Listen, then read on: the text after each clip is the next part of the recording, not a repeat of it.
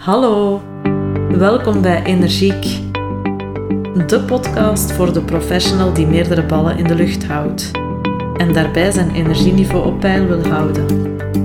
Mijn naam is Tuggy Peters. Ik ben ondernemer en coach. Gelukkig getrouwd en mama van twee puberdochters. Hey, hallo. Net als jij een bezige bij dus. En ik begeleid jou graag naar meer energie in je werk en in je leven. Vandaar de podcast Energiek. Boordevol praktische handvatten, zodat je je nooit meer uitgeblust hoeft te voelen. Creëer balans en zet de resultaten neer die je wil, terwijl je echt gelukkig bent. Welkom. Zou mezelf evenveel zorg willen geven als dat ik aan anderen geef. Maar het lijkt maar niet te lukken. Iedere keer zet ik mezelf op de tweede plaats, tot de bom op een bepaald moment barst. Dat was wat een cliënte mij vertelde afgelopen week tijdens een coachingsessie. En misschien klinkt jou dit bekend in de oren. Misschien ben jij ook wel vaker gericht op anderen en wat anderen nodig hebben en durf je jezelf hier wel bij eens wegcijferen. Je staat klaar voor anderen ten koste van jezelf en je vindt het maar normaal dat je alle ballen in de lucht houdt, zonder gemopper, zonder gezeur. En dat je daarbij leegloopt, geen energie meer over hebt, dan neem je er voor lief bij. Maar wie zichzelf verwaarloost, krijgt dat vroeg of laat terug in de vorm van hoofdpijn, nekpijn, schouderklachten, een kort lontje en als het maar lang genoeg duurt, een burn-out. En je denkt misschien nu van, goh, maar dat gaat mij niet overkomen, een burn-out. Dan heb ik nieuws voor jou. Iedereen kan burn-out geraken. Als de draaglast gedurende lange tijd groter is dan de draagkracht. En je hierbij geen waardering of erkenning kan ervaren en je ook geen emotionele ontlading hebt. De weg naar een energievol, gelukkig en gebalanceerd leven begint met het zorgen voor jouw energie. En ik gebruik hierbij graag de metafoor van de stewardesse, die tijdens, de, tijdens het opstijgen van het vliegtuig de veiligheidsinstructies meegeven. Wat vertellen zij wanneer er een luchtzak is en de zuurstofmaskers naar beneden vallen? Eerst je eigen zuurstofmasker opzetten. En dan pas helpen bij de anderen, bij je kinderen. En zo is dat in het dagelijks leven ook. Je kan er maar zijn voor anderen ten volle, of je kan je kinderen maar helpen als je eerst voor jezelf zorgt. En wat betekent dan nu zelfzorg? Zelfzorg betekent voor mij dat je kan ervoor zorgen dat je jezelf kan zijn en blijven. Dat je de energie kan blijven delen die jij wil delen. En veel mensen denken dat zelfzorg iets is voor geitenwolle sokken of softies of zweverige types die zich ja, in hogere sferen begeven en niet met hun twee voeten in de realiteit staan. Maar dat is toch wel een misverstand. Kiezen voor wat echt belangrijk is, kiezen voor wat jouw batterijtjes oplaadt, daar is niks soft aan. Dat betekent nee zeggen tegen een verzoek van buitenaf en dat kan soms best een uitdaging zijn. En tijdens het webinar dat ik uh, afgelopen maand heb gegeven over zelfzorg, was de voornaamste reden waarom de deelnemers ingeschreven hadden voor dit webinar dat ze konden kiezen voor zichzelf of voor wat zij belangrijk vonden, zonder een schuldgevoel. Zonder dat ze zich daarvoor um, het gevoel moesten hebben dat ze zich daarvoor moesten verantwoorden. Zelf, dat je jezelf het waard vindt om zoveel tijd in te steken of wat extra tijd in te steken. Luister naar je lichaam. Niet te streng zijn voor jezelf. En daar gaat deze podcast over. Vandaag neem ik jou mee in wat zelfzorg precies betekent en wat redenen zijn waarom het vandaag misschien nog niet goed lukt om zelfzorg op de agenda te zetten. En natuurlijk geef ik jou in deze podcast ook heel wat tips om het wel op de agenda te zetten, om er wel een prioriteit van te maken. Zelfzorg, jouw energiewaarborg. En ik neem je nu graag mee in wat ik eh, de vier stappen naar meer zelfzorg uh, heb genoemd. Tegelijkertijd zijn het ook vier redenen waarom het misschien vandaag nog niet zo goed lukt om die zelfzorg op je agenda te zetten. En de eerste reden is omdat je misschien nog heel streng bent voor jezelf en je van alles moet van jezelf en de lat heel hoog legt en uh, ja, vindt dat je aan al die verwachtingen moet voldoen. Dus de eerste stap is ontwikkel empathie voor jezelf. En wat betekent dat nu, die zelfempathie, die zelfcompassie? In essentie wil het zeggen dat je voor jezelf die goede vriend kan zijn zoals je die voor jouw omgeving bent. Dat je diezelfde mildheid aan de dag kan leggen, zoals je die um, voor jouw omgeving, voor jouw vrienden, familie kan tonen. Ontwikkel empathie voor jezelf. De tweede stap of de tweede reden waarom het vandaag misschien nog niet zo goed lukt, is omdat je vooral bezig bent om je tijd te managen en nog niet zozeer je energie. Je krijgt heel wat prikkels van buitenaf, verzoekjes van buitenaf. Om eens af te spreken, om eens samen iets te doen, om ehm, ja, ergens uh, zorg te dragen voor iemand, heel wat vragen. En je hebt nogal snel de neiging om overal ja op te zeggen omdat je niemand wil teleurstellen, bijvoorbeeld. En je slaagt er ook in om al die puzzelstukjes in je agenda ingepland te krijgen en het allemaal geregeld te krijgen. Maar op het einde van de dag ben je leeg. Want je bent helemaal niet bewust bezig geweest met: geeft mij dit nu energie? Is deze activiteit nu echt wel belangrijk voor mij? krijg ik er energie van? Laat mijn batterij hiervan op. Dus een tweede belangrijke stap is om jouw energie in de gaten te houden, niet je tijd. En een derde reden waarom uh, zelfzorg misschien geen prioriteit is voor jou, is omdat je ervan overtuigd bent dat het jou niks kan brengen, omdat je overtuigd bent dat je, uh, ja, dat, dat egoïstisch is om met zelfzorg bezig te zijn. Dus de derde stap is onderzoek welke belemmerende overtuigingen jou tegenhouden om aan zelfzorg te doen. En ik ga jou leren hoe je deze overtuigingen kan ombuigen, zodat ze jou gaan bekrachtigen om zelfzorg op de agenda te zetten. En tot slot, wanneer je zelfzorg overlaat aan het toeval, of er op het einde van de dag nog tijd overschiet, dan gaat er niks van in huis komen. Dus je kan jezelf analyseren, inzichten opdoen, je beperkende overtuigingen beter begrijpen. Maar als je vervolgens die zelfzorg, die me-time, die momenten van volledige ontlading niet inplant, dan gaat er ook niks veranderen. Dus de laatste stap, en geen onbelangrijke stap, plan je me-time in. En ik neem je nu graag mee in een aantal praktische handvatten, tips, tools, vragen die je jezelf kan stellen of waar je kan over nadenken, um, om doorheen elk van die stappen de weg af te leggen naar meer zelfzorg. Wat een onzin. Alsof een beetje medelijden met mezelf en zelfliefde mijn problemen gaat oplossen.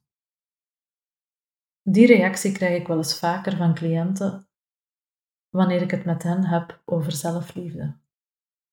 Vaak zie ik dan een gefronste wenkbrauw en stelt de cliënt de vraag: Twiggy, is dat nu echt hoe dat je mij ziet? Dat ik vol zelfmedelijden zit? Dan moet ik eens lachen. En dan zeg ik: Nee, natuurlijk niet. Ik vind wel dat je wat meer mildheid kan gebruiken. Wat meer mededogen. En dat is waar zelfcompassie over gaat. Zelfcompassie gaat niet over wegkwijnen in zelfmedelijden, maar gaat erover of jij met mildheid naar jezelf kan kijken. En dan krijg ik vervolgens de vraag, ja Twee, maar wat betekent dat dan mild zijn voor jezelf en jezelf graag zien? Ik kan me daar eigenlijk niks bij voorstellen. En dan moet ik eerlijk toegeven, dan draait het bij mij ook wel een beetje van binnen, want op dat moment komt mijn interne criticus ook graag naar voren. En dan hoor ik hem zeggen: Ja, Twiggy, nu ben ik wel eens benieuwd hoe je je hieruit gaat uitpraten. Weet jij wel wat het echt wil zeggen? Vind je ook niet dat het gewoon een feel-good truc voor watjes is? Ben je eigenlijk ook niet nog steeds meer overtuigd van het feit dat je gewoon moet doorzetten en doorbijten en niet flauw doen? Herkenbaar, die stem van de innerlijke criticus? Ik, merk soms ook wel dat ehm, ehm, op het werk dan, hè, dat, dat, je soms wel. Uh, ik, ik, zit nu in een situatie waar ik eigenlijk al meer dan een half jaar tegen, tegen mijn uh, projecteigenaar zeg van ik heb te veel, te veel werk op mijn bord en ik, ik krijg dit niet gedaan. En ik, ik, ik geef jou nu aan dat voor het project dat er iets moet gebeuren. Um, dus wat dat betreft denk ik dat ik wel heel duidelijk ben naar, naar mijn projectleider en eigenaar toe. Uh, maar dat wil nog altijd niet zeggen dat ze dat aanvaarden. En, en ja, ik, ik, weet niet hoe, hoe, hoe, ik dan zeg maar meer compassie voor mezelf moet hebben. Op die moment. Op die moment duwt u, duwt, duwt, duwt uw opdrachtgevers u wel altijd terug in, in, uh, ja, in, in, in weken van 70 uur werken en zo. En, en ja. ja. Ja, en dan is de vraag, uh, wie in jou zegt dan dat je dan ook maar die 70 uur moet werken? Hè? Ja, precies. Ja. ja. ja welk deel in jou uh, vindt dan dat hij daar moet in doorgaan, in plaats van te zeggen, ja oké, okay, ik doe mijn best, maar uh, eh, 70 uur per week werken, dat is misschien eens voor één week haalbaar, maar dat, dat blijft niet structureel haalbaar. En oké, okay, met een leidinggevende of met een projectleider gaat daar niet blij mee zijn, maar ja, en toch ben ik nog oké okay met mezelf. Hè. Dat is die mildheid kunnen tonen. Dan ja. valt dat er maar af. Ja, ja. Ik, kan, ja ik kan mildheid zijn, mild zijn ten van mezelf, weten dat ik eigenlijk de doelstellingen die iemand anders van mij stelt niet ga halen op die manier. Ja. ja. Ja. en weten dat daar misschien reactie op komt en toch zeggen van ik heb echt wel mijn best gedaan, punt. En uh, ja. ik wil wel eens zien ja, wie dat, dat dan hè, onder die voorwaarden en onder, onder die omstandigheden wel zou kunnen. Ja. Daar ook wel gewoon ja, dicht bij jezelf kunnen blijven. En je hebt hen verwittigd, hè. Je, hebt hen, je hebt hen het aangegeven. Um, maar het is dus een stemmetje in jou dat zegt, en toch moet je dan maar volhouden. En toch moet je dan hè, toch maar doordoen. Of toch, toch nog maar extra proberen. Gelukkig is er een bron waar ik steeds naartoe kan op zo'n moment. Een bron waar mijn kwetsbaarheid het grootst is. En waar mijn interne criticus dus veel werk heeft. Hij kan er goed tekeer gaan. Met name in mijn rol als moeder. Ik voel mij wel eens vaker mislukt als moeder. Daar hebben we dus veel ruimte om te oefenen met zelfcompassie. Dus als een cliënt mij die vraag stelt van ja, wat betekent dan nu echt die zelfliefde? Dan vertel ik hem of haar wat zelfliefde voor mij betekent in mijn rol als moeder. En dat begint met het oordeel dat ik heb over roepen tegen je kinderen. Mijn oordeel is dat het je kinderen angst inboezemt. De verbinding verbreekt. Het is een teken van zwakte en machteloosheid. Je verliest respect. Kortom, als ik roep tegen mijn kinderen, dan ben ik een slechte moeder. En uiteraard roep ik tegen mijn kinderen. Omdat ik zelf moe ben, omdat ik na een paar keer vriendelijk iets gevraagd te hebben om iets op te ruimen, ik mijn geduld kwijt ben. Of omdat ik eigenlijk boos ben op mijn man, maar het met hem niet uitgepraat krijg. En de kinderen net op dat moment een vraag stellen.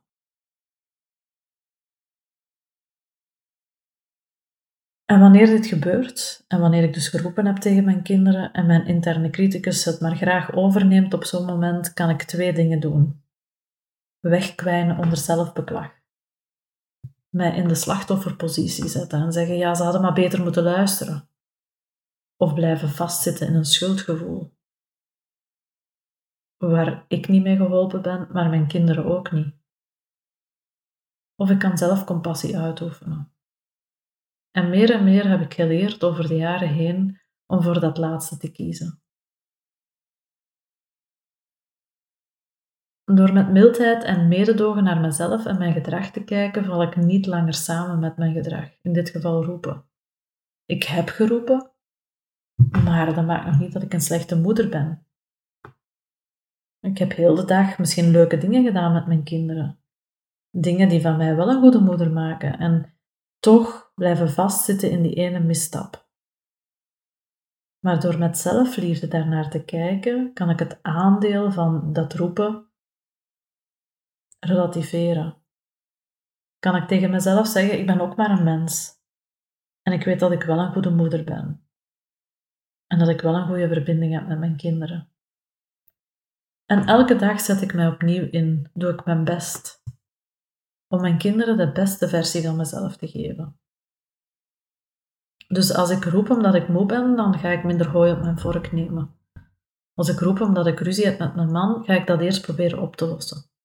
Als ik roep omdat mijn kinderen niet luisteren naar de taakjes die ik hen geef, dan ga ik onderzoeken of ik het niet op een andere manier kan vragen. Of consequenter hierin kan zijn zelf, waardoor de situatie niet escaleert.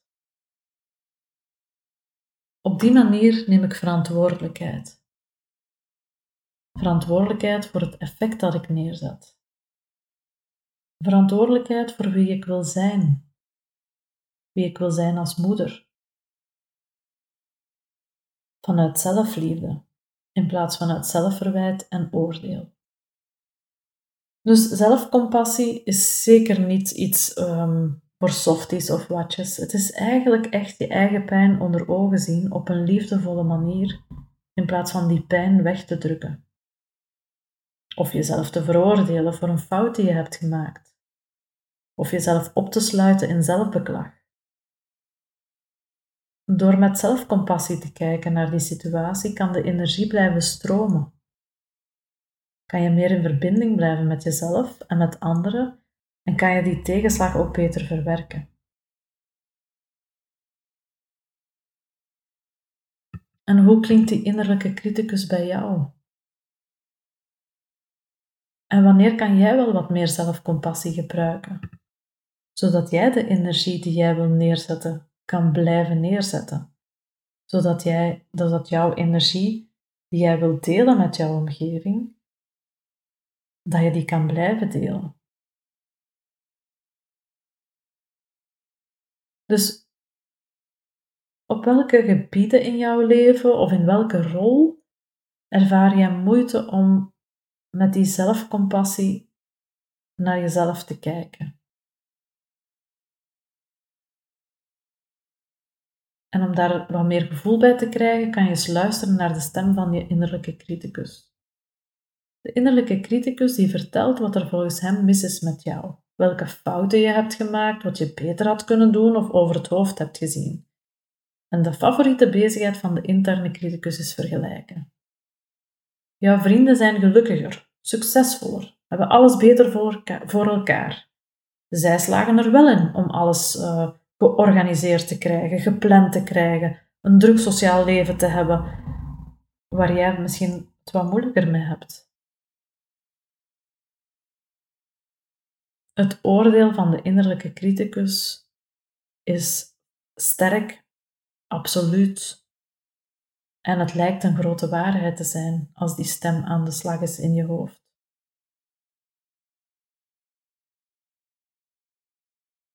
Hoe meer je moet en niet mag van jezelf, je mag niet roepen, je mag niet boos worden, je moet altijd positief blijven, je moet gedisciplineerd zijn, je moet regelmatig sporten, je moet beschikbaar zijn, je moet al die ballen in de lucht houden. Je moet ook nog zorgen voor je ouders. Je moet een goede dochter zijn. Je moet een goede moeder zijn. Je moet een goede vader zijn. Hoe meer munitie de innerlijke criticus krijgt.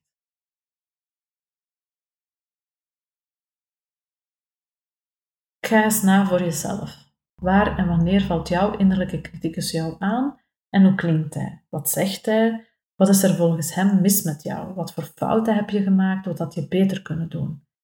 Wat heb je over het hoofd gezien? Wat had je anders moeten doen? En schrijf hier eens over. En een hele leuke is om deze oefening te doen samen met je partner. Dus dat je elk, jij en jouw partner, schrijft voor jezelf hè, wat jouw innerlijke criticus allemaal vertelt tegen jou, wat hij allemaal zegt, hoe dat die stem klinkt, op welke gebieden hij jou aanvalt. En lees dat dan eens voor voor elkaar. Je zal voelen, onmiddellijk, de mildheid die komt opborrelen. De mildheid voor het verhaal van je partner. En dus ongetwijfeld ook wat meer mildheid voor jezelf. Met zelfcompassie kom je nergens, hè? maar dat is eigenlijk hetgeen wat ik in het verleden dacht. Hè? Ja. ik overtuigd was en ook, zelfcompassie is verdrinken in zelfmedelijden. Ik verwarde eigenlijk zelfcompassie met uh, zelfmedelijden. Ondertussen weet ik beter, dat weet je ook. Hè? Maar dat is eigenlijk wat ik er echt wel vroeger over dacht. Ja. Dat ik niet zo streng had moeten zijn voor mezelf. En hoe doe je dat nu? Meer zelfcompassie beoefenen of meer zelfliefde beoefenen? Ik heb hiervoor drie simpele vragen. Drie simpele vragen die jou helpen om wat meer mild te zijn voor jezelf. En de eerste vraag is: hoe behandel jij een goede vriend? Dus wanneer klanten een verhaal doen en ze mij vertellen hoe zwaar ze het hebben en tegelijkertijd zo streng zijn voor zichzelf, dat ze beter hadden moeten weten, dat ze die of die fout niet hadden mogen maken, stel ik hen graag deze vraag. Stel dat jouw beste vriend of vriendin jou vertelt wat jij mij nu allemaal vertelt. Wat zou je dan tegen hem of haar zeggen? En je ziet heel vaak de cliënt eerst eventjes nadenken en, en het gevoel krijgen van, ja, wat bedoelt ze nu precies met deze vraag? En dan herhaal ik ze gewoon. Stel dat jouw beste vriend jou vertelt wat jij mij nu allemaal vertelt. Wat zou je tegen hem zeggen? Welk advies zou je hem geven?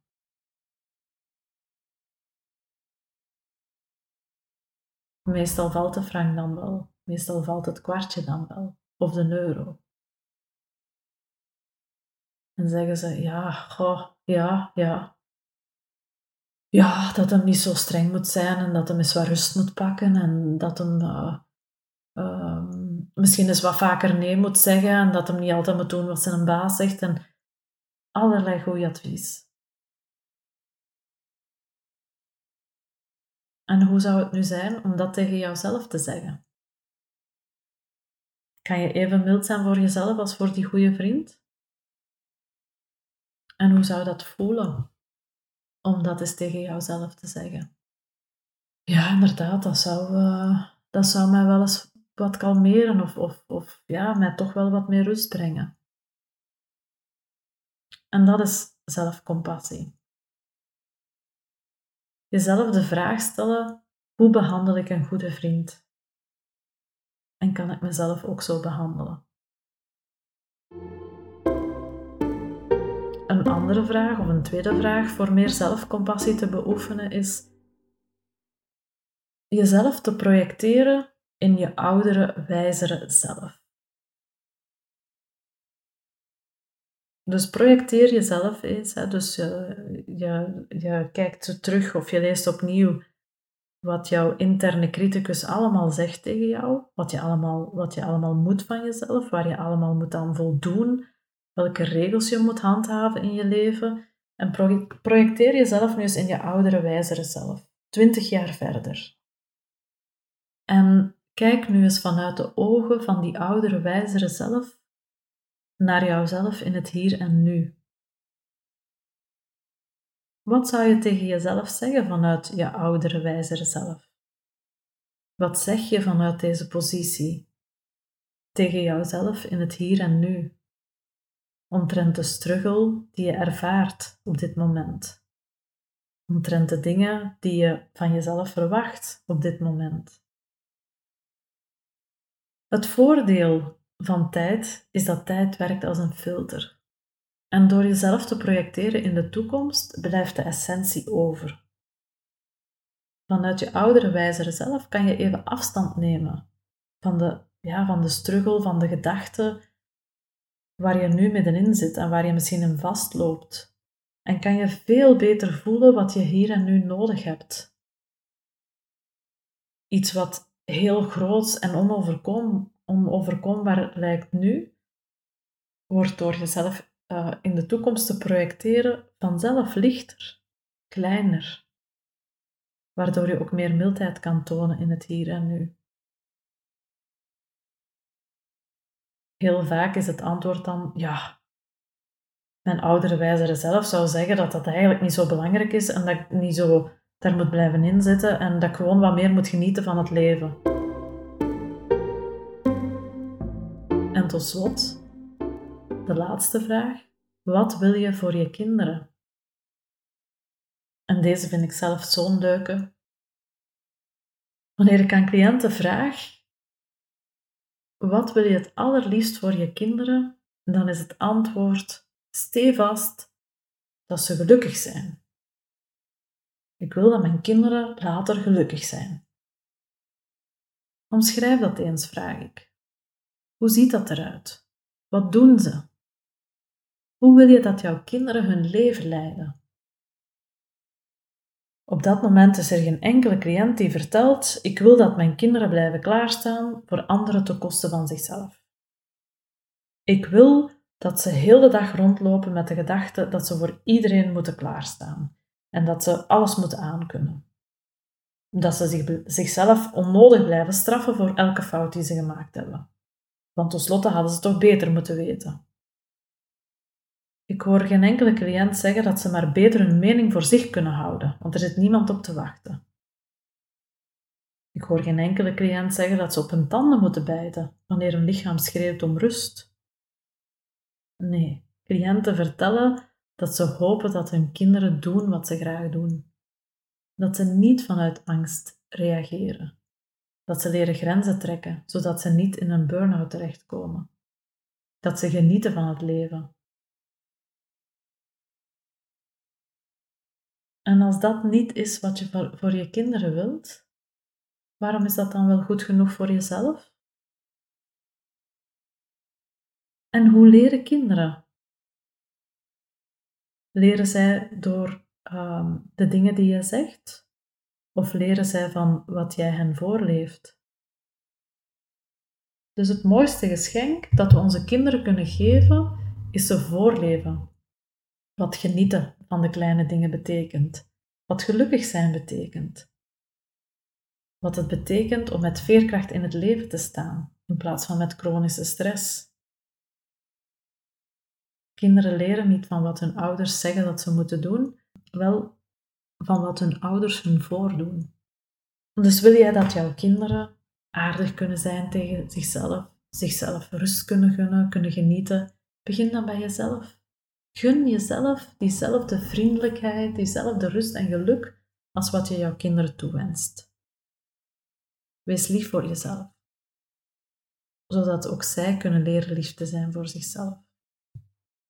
Dus een eerste stap naar meer zelfzorg is jezelf gunnen om die tijd, die rust, die momenten in te plannen om jezelf te gunnen dat je kiest voor wat belangrijk is voor jou, in plaats van steeds klaar te staan voor anderen ten koste van jezelf. Dat betekent verlicht egoïsme kunnen toepassen. Dus niet ik eerst, maar ik ook. Af en toe een keertje kunnen kiezen voor jezelf, zodat jouw batterij opgeladen raakt ik ben ook vooral tijdens corona heel veel buiten geweest. Heel wandelen, wandelen en fietsen. Ik heb dat nooit eerder gedaan, maar ik heb nooit geweten hoe de streek eruit ziet waarin ik woon. Tot het laatste jaar eigenlijk, zeg maar. We gaan samen wandelen met iemand en zo, dan zet genoeg gezelschap voor iemand of gaan fietsen. Maar fotograferen, dat is echt voor mezelf en dat, is, ja, dat geeft nogal eens uh, aanleiding tot een klein schuldgevoel heb ook Rita. Als ik, ik ga ook vaak alleen wandelen of fietsen. En dan, dan, mhm. dan, heb ik dat niet. Maar ik, ik ben ook bijvoorbeeld heel veel met muziek bezig. En dan zit ik eigenlijk dus ook vaak nog achter mijn laptop. Maar dan heb ik ook dat gevoel van, goh, dan heb ik, dan heb ik nu eigenlijk niks gedaan. Ja, waarom? Omdat dat echt voor jezelf is, denk ik. Hè? Ja. Zoals fotografie, dat is echt iets van mij. Ja, en de dokter zegt ook dat het goed is en zo gaan wandelen, maar de dokter zegt niet tegen mij dat het goed is om de muziek te luisteren bijvoorbeeld. Dan Voilà, voilà. nu in Moskou altijd zeg ik, ja, dat is goed voor mijn uh, ja. innerlijke rust en ja, want dat, is, dat geeft ook weer druk, hè? want je weet, je zit een hele dag achter je computerscherm, je weet dat je moet bewegen. Hè? Je hebt een druk van 10.000 kilometer, nu schijnt dat er al 15 zouden moeten zijn, heb ik gisteren vernomen, om een gezond lijf te behouden. Allee, ja. Uh, dat geeft ook een beetje druk. Hè? Zo. Ja. ja. ja wel, en daarom, daarom dat ik altijd zeg van hou dat gewoon klein. Weet je, al, al is dat dat je smiddags een kwartier gaat wandelen, hè, dat is helemaal oké. Leg daar geen druk op. Uh... En als er één ding is wat ik fijn zou vinden dat je onthoudt uit deze podcast, dan is het wel dat zelfzorg in essentie betekent ervoor zorgen dat je jezelf kan zijn en blijven. Dat je ervoor zorgt dat je de energie die jij wilt delen met jouw omgeving kan blijven delen. Wie wil jij zijn als mama?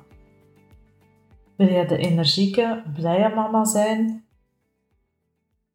Of de mama met het kort lontje, voor wie elke rommel of lawaai van de kinderen te veel is? Omdat de rommel in haar hoofd na een drukke dag op het werk al te groot is.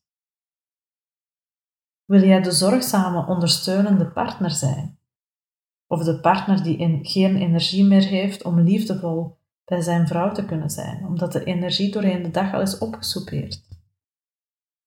Wil jij de leidinggevende zijn die ver, verkrachtig kan omgaan met tegenslag of weerstand? Of de leidinggevende die in een slachtofferrol kruipt en volloopt van frustratie? En in realiteit zijn we daar weinig of zijn we daar te weinig bewust mee bezig. Met het managen, met het in de gaten houden van die energie. En zijn we veel meer bezig met onze tijd te managen, met time management. Maar time management leidt tot fragmentatie in plaats van tot eenheid en voldoening. Time management leidt tot de illusie of geeft de illusie dat we op al die verzoekjes van buitenaf, dat we die allemaal kunnen voldoen als we maar voldoende efficiënt met onze tijd omgaan. En wanneer we meer werk krijgen en dit niet gedaan krijgen, dan ligt het aan ons niet zo goed time management. En dan gaan we to-do-listjes maken waarin we al onze openstaande taken uh, gaan neerpennen. Maar wat is het probleem met een to-do-list? Dat is dat hier zowel kleine taken als belangrijke zaken allemaal door elkaar opstaan. En we zijn zo geprogrammeerd, of onze hersenen functioneren zo, dat we geneigd zijn om eerst die kleine taken te doen, omdat het ons een prettig gevoel geeft op korte termijn. En vervolgens is de energie op voor de belangrijke taken, of de zaken die ons echt energie en geluk geven op lange termijn. Dus ik zou jou willen adviseren of ik zou jou willen meegeven van denk eens na over jouw prioriteitenlijst, over jouw prio-list in plaats van over jouw to-do-list. En wat staat er dan op die prio-list, op die prioriteitenlijst? Wat is belangrijk voor jou in jouw leven? Wat geeft jou energie? Wat zorgt ervoor dat jouw batterij niet helemaal leeg loopt?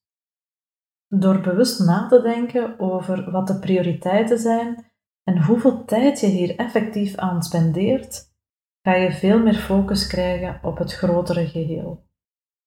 Waarvoor doe je het eigenlijk? Draagt deze taak of deze activiteit werkelijk bij tot wat belangrijk is en vervulling geeft? En daarvoor kiezen, daarvoor durven kiezen, is waar zelfzorg en zelfempathie echt om draait. En niet alleen om het nemen van een bad of het lezen van een boek. En je kan eens kijken naar jouw agenda van de afgelopen twee weken. En kijk maar eens hoeveel tijd jij spendeert aan zaken die jou blij maken, waar je energie van krijgt, aan jouw doelen en prioriteiten. En hoeveel tijd per dag spendeer je aan activiteiten die moeten, zaken die energie kosten, of aan zaken opgelegd door anderen hun agenda, of door de hectiek van de dag? En is dit voldoende in balans? Maak jij voldoende tijd voor wat jouw batterijen oplaadt? Voor wat echt belangrijk is voor jou? Of moet je vaststellen dat dit er telkens in overschiet? Dus wil jij meer zelfzorg op jouw agenda? Houd jouw energie dan in de gaten. Kijk naar wat jouw prioriteitenlijst is. En kijk hoe je deze beter of meer kan inplannen in jouw agenda. Ik geloof wel dat dat belangrijk is, maar ik stel me ook wel soms een beetje de vraag van hoeveel zelfzorg heb je nodig? Hè? Want is slaap bijvoorbeeld ook zelfzorg? In mijn beleving wel. maar is dat dan voldoende? Dat is zo hè? de vraag een beetje van... Ja, dat is bij mij een belemmerende overtuiging, denk ik. Met dat, je, dat zelfzorg misschien te egoïstisch zou zijn, want er andere dingen voor anderen misschien belangrijker zijn. Dus dan komt het dan misschien toch weer op terug dan. Ja. Straks doen, hè? Dat was straks Ja. doen. Ik zal het straks doen. Eerst de belangrijke dingen. Een van de belangrijkste redenen waarom heel wat mensen er niet in slagen om aan die broodnodige zelfzorg te doen, is omdat ze ervan overtuigd zijn dat ze er geen tijd voor hebben. Het lijkt alsof er toch telkens iets is wat net nog belangrijker is. Dus je bent zeker niet de enige die het moeilijk heeft om zelfzorg op zijn agenda te plaatsen. En wat is jouw overtuiging die jou tegenhoudt om aan zelfzorg te doen? Stel dat je nu tijdens het beluisteren van deze podcast voor jezelf hebt gezegd van oké, ik mag echt wel wat meer mildheid aan de dag leggen voor mezelf. En mezelf die tijd waar, waardoor mijn batterij kan opladen, die ook gewoon te gunnen aan mezelf. En je, bent, je hebt ook besloten om datgene wat jou energie geeft en wat belangrijk is in jouw leven, om dat op jouw prioriteitenlijstje te zetten. En dan word je natuurlijk geconfronteerd met de druk, de realiteit van de dag. En dan komt de maar. En wat is jouw gedachte daarbij? Het zou kunnen dat je denkt, zelfzorg is egoïstisch. Is alleen nog maar doen waar je zelf zin in hebt, zonder rekening te houden met anderen. En zo wil ik helemaal niet zijn. Of misschien denk je, zelfzorg, dat is toch maar gewoon een truc.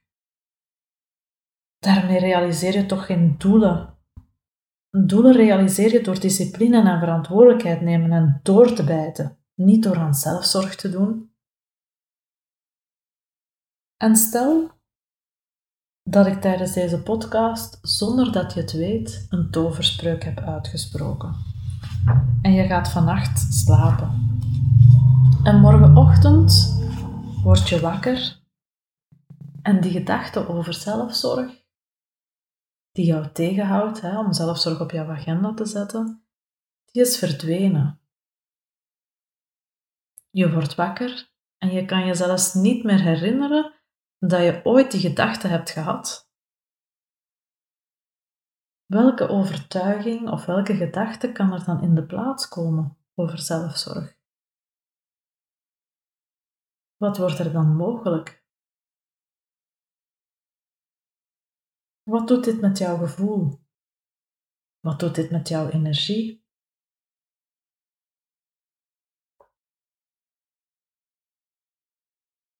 En wat komt er in beweging? Krijg je nu meer zin om zelfzorg op je, op je agenda te zetten en aan zelfzorg te doen? Dus welke overtuiging houdt jou tegen? En keer deze gedachte een keertje om, hè, want uiteindelijk is het maar een gedachte. Stel dat je denkt, zelfzorg is egoïstisch. Dus het is egoïstisch van mezelf om aan zelfzorg te doen. Als je deze gedachte omdraait, dan kan dat iets worden als het is egoïstisch van mezelf om niet goed voor mezelf te zorgen. Want zo kan ik immers geen zorg dragen voor anderen. Of misschien denk je wel, met zelfzorg kom je nergens. Daarmee realiseer je geen doelen. Zonder zelfzorg kom je nergens. Zonder zelfzorg realiseer je geen doelen. En welke van die twee gedachten is nu meer waar? En wat doet het met jou om die overtuiging een keertje om te draaien en er een bekrachtigende overtuiging van te maken? Krijg je al meer zin om die zelfzorg effectief in je agenda in te plannen? Wat verander je aan je dagelijkse leven, zodat jouw energie kan blijven stromen? Een zee van vrije tijd om te doen wat je graag zou doen, denk ik. Ja, dat, dat, ja, dat eerst op je lijst zetten. Hè. Dan zou je daar eerst aan beginnen, want je hebt daar tijd voor en, en, en, en het is het allerbelangrijkste. En hoe voelt dat? Bevrijdend. Komt er dan iets in beweging? Ja, dan krijg je ook terug nieuwe energie, hè, die, uh, ja, andere energie, positieve energie. Er komt er veel energie om dingen te gaan doen, eigenlijk. Zelfzorg op je agenda. Hoe doe je dat nu concreet? Zelfzorg vraagt dat je tijd maakt. En de invulling van die zelfzorg bepaal je helemaal zelf. De enige vereiste is dat jij jouw batterijtjes daarbij oplaadt. En zelfzorg kan gaan om iets wat jouw energie geeft, een project waar je je tijd en energie wil aan geven, of een goede vriendin waar je zelf helemaal van oplaat en, en waar je echt een kwaliteitsvolle relatie mee ervaart. Maar zelfzorg kan ook die, die welbekende me-time zijn. Gewoon doing things just for fun. Je hoofd is leegmaken. Is helemaal tot rust komen. En er zijn natuurlijk heel wat um, boeken of, of experts die spreken over dat je elke dag een half uur zelfzorg moet inplannen. Maar het laatste wat je wilt, is dat jouw zelfzorg of jouw me-time als een extra druk of een extra verplichting gaat ervaren, die bovendien ook nog eens aan bepaalde normen moet voldoen. Dus kijk naar wat werkt voor jou. Elke situatie, elke zin is anders en misschien werkt dagelijks zelfzorg inplannen niet voor jou. Maar wel drie keer per week een stevige wandeling met een goede vriendin of uh, is één keer per week een volledige dag ertussenuit? Of misschien wel elke dag een uurtje, een uurtje in je badje liggen of je boekje lezen. Dus waar kies jij voor? En plan het in. Want het niet inplannen als een prioriteit in jouw drukke schema en hopen dat er tijd voor overschiet, geldt niet als bewust kiezen voor die zelfzorg. En is ook geen duurzame strategie. Zelf kan ik enorm genieten van s morgens vroeg op te staan en een uur voor mezelf te hebben, nog voor mijn huisgenoten, mijn gezin wakker wordt. Ik lig, uh, of ik doe eerst een half uurtje yoga, ademhaling, waarbij ik eventjes tot rust kan komen voor de hectiek van de dag, kan, voor de hectiek van de dag begint en vervolgens schrijf ik. En dat kan van alles zijn.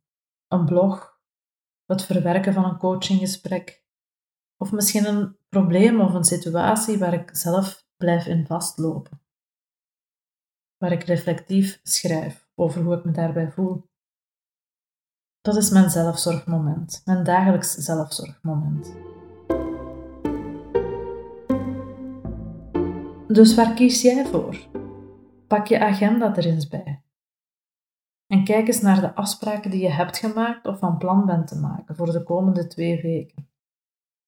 Kijk naar zowel werk als privé en stel jezelf de volgende vragen. Welke afspraken gaan meer over het aanpassen aan of voldoen aan de verwachtingen van anderen? Kom ik voldoende aan die zelfzorg toe? Neem ik voldoende tijd en rust? Of hol ik van het ene naar het andere? Waar wil ik nee tegen zeggen ter bescherming van mijn eigen energieniveau? En wat zijn zo mijn favoriete me-time activiteiten? Dingen die ik doe gewoon echt just for fun voor mezelf, waarbij ik mijn hoofd kan leegmaken. En staan die in mijn agenda? Is daar nog ruimte voor? Dus plan jouw zelfzorg in. Laat het niet aan het toeval over. En dan zijn we aan het einde gekomen van deze podcast. En ik wil heel graag de vier stappen nog eens op een rijtje zetten.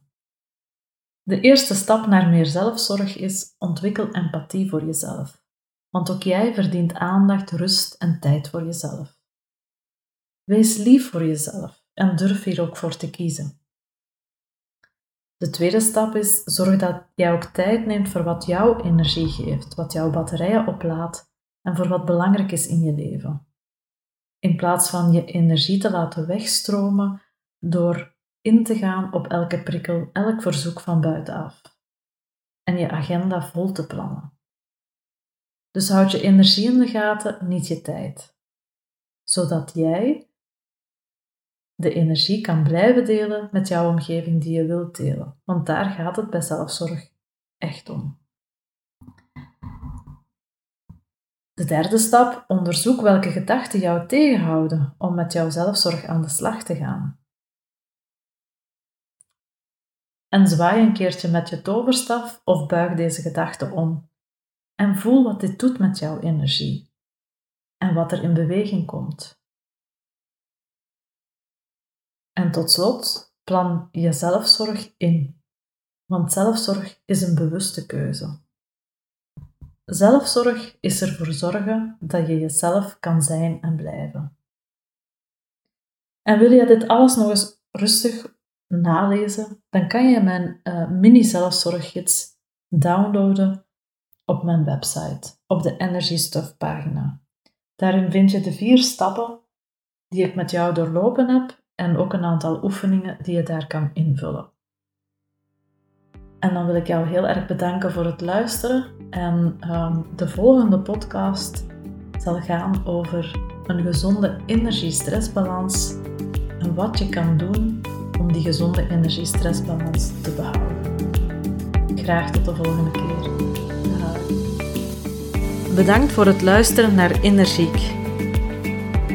Ik ben Twiggy en ik wil dat jij als drukke professional je energieniveau op peil houdt. Haal je energie en bruikbare tips uit deze podcast en wil je dat anderen hier kunnen van meegenieten? Deel deze podcast met jouw vrienden, familie, collega's of geef deze podcast een review. Dat zou ik heel fijn vinden. Ik wens je nog een energievolle dag en tot de volgende aflevering.